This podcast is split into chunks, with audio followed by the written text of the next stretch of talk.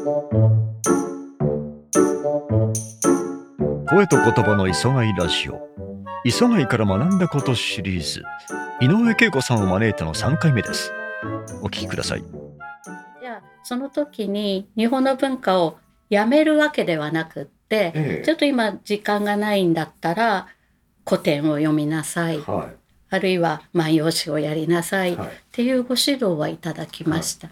実際今学ばれてますよね。はい。はい。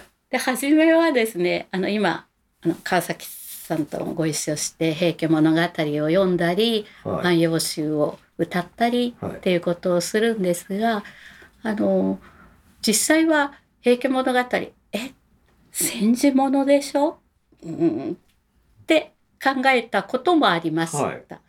ですけれども、まあ、自分一人だったらあの長いものを自分でじゃあ読みますかって言ったらなかなかはい。読めないですよね。はい。でそこで「えい!」っていう感じで「じゃあやります」っていうふうに申し上げてもうかれこれどのくらいですか？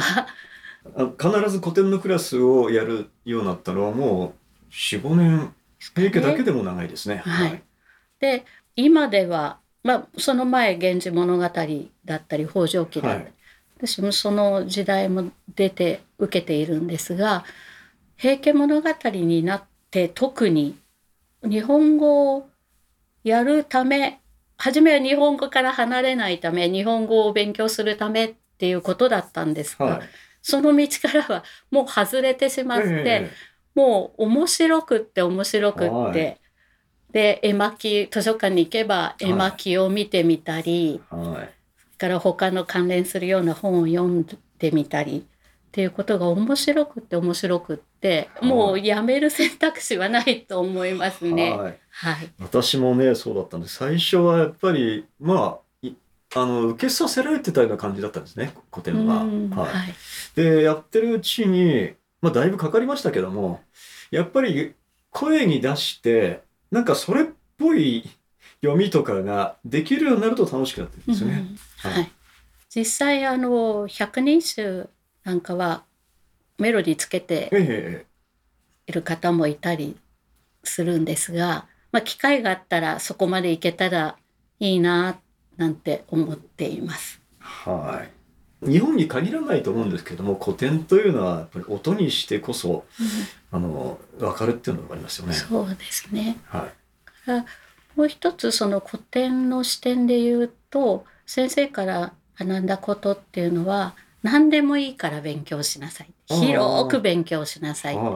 でそこからこう歌のための勉強ではなくって、はい。まあ、もちろん歌の歌詞とか背景とかそういうのはもちろん調べるんですが、はい。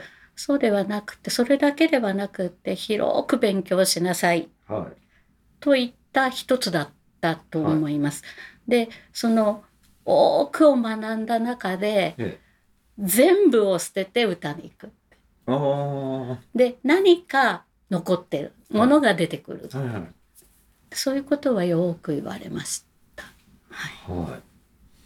あの、まあ、日本の古典を学んで、何か歌に変化が起きたとかってありますか？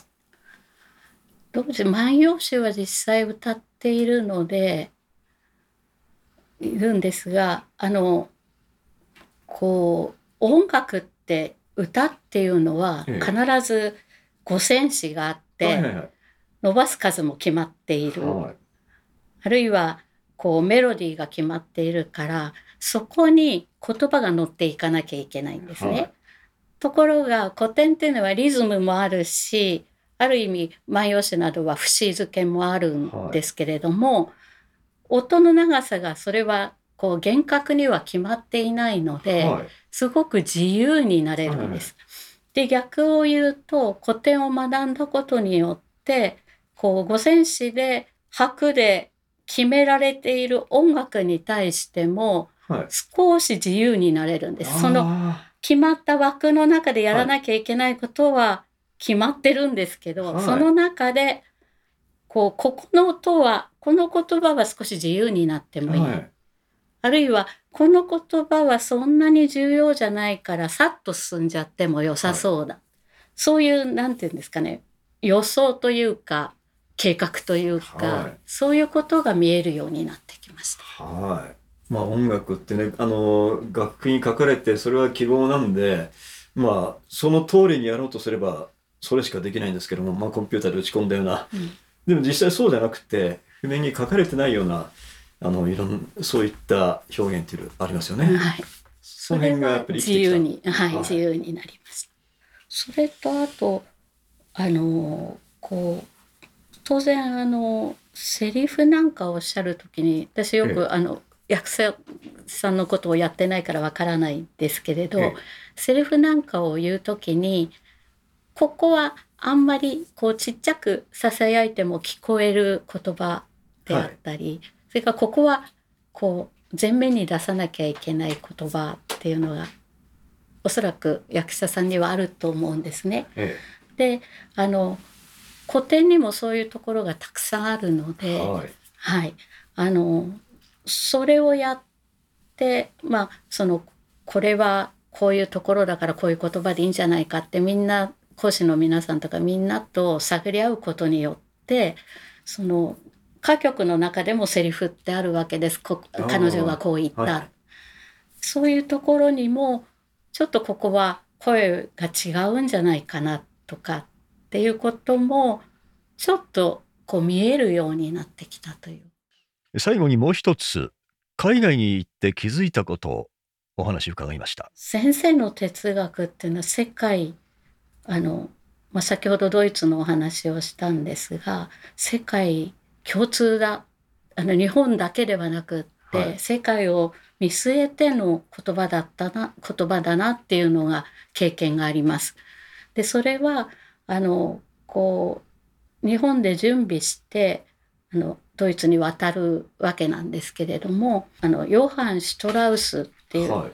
あの作曲家の歌曲を練習していた時に万霊節ってキリスト教の死者の日はい。なんですけれどもの歌をあの、えっと、練習していました。ええでその歌詞がもうこれはこう歌のレッスンに行く前に哲学のお話がすごくってこれは、はすごい明るい歌なんだよってあの万霊節っていうのはねってキリスト教では死者に会えるんだよ。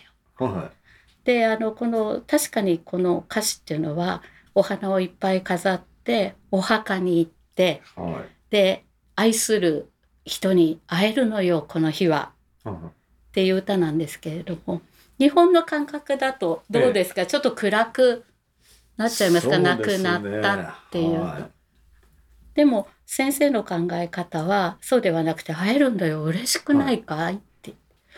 であのそういう歌だからさえそうか。でまあそんな哲学のお話をしてほとんど曲を出来上がる前にドイツに渡ったんですけれどもであの現地に行ってあの、まあ、有名なピアニストさんのレッスンに当たってでまず最初に「この歌どういう歌?」って聞かれるんですね。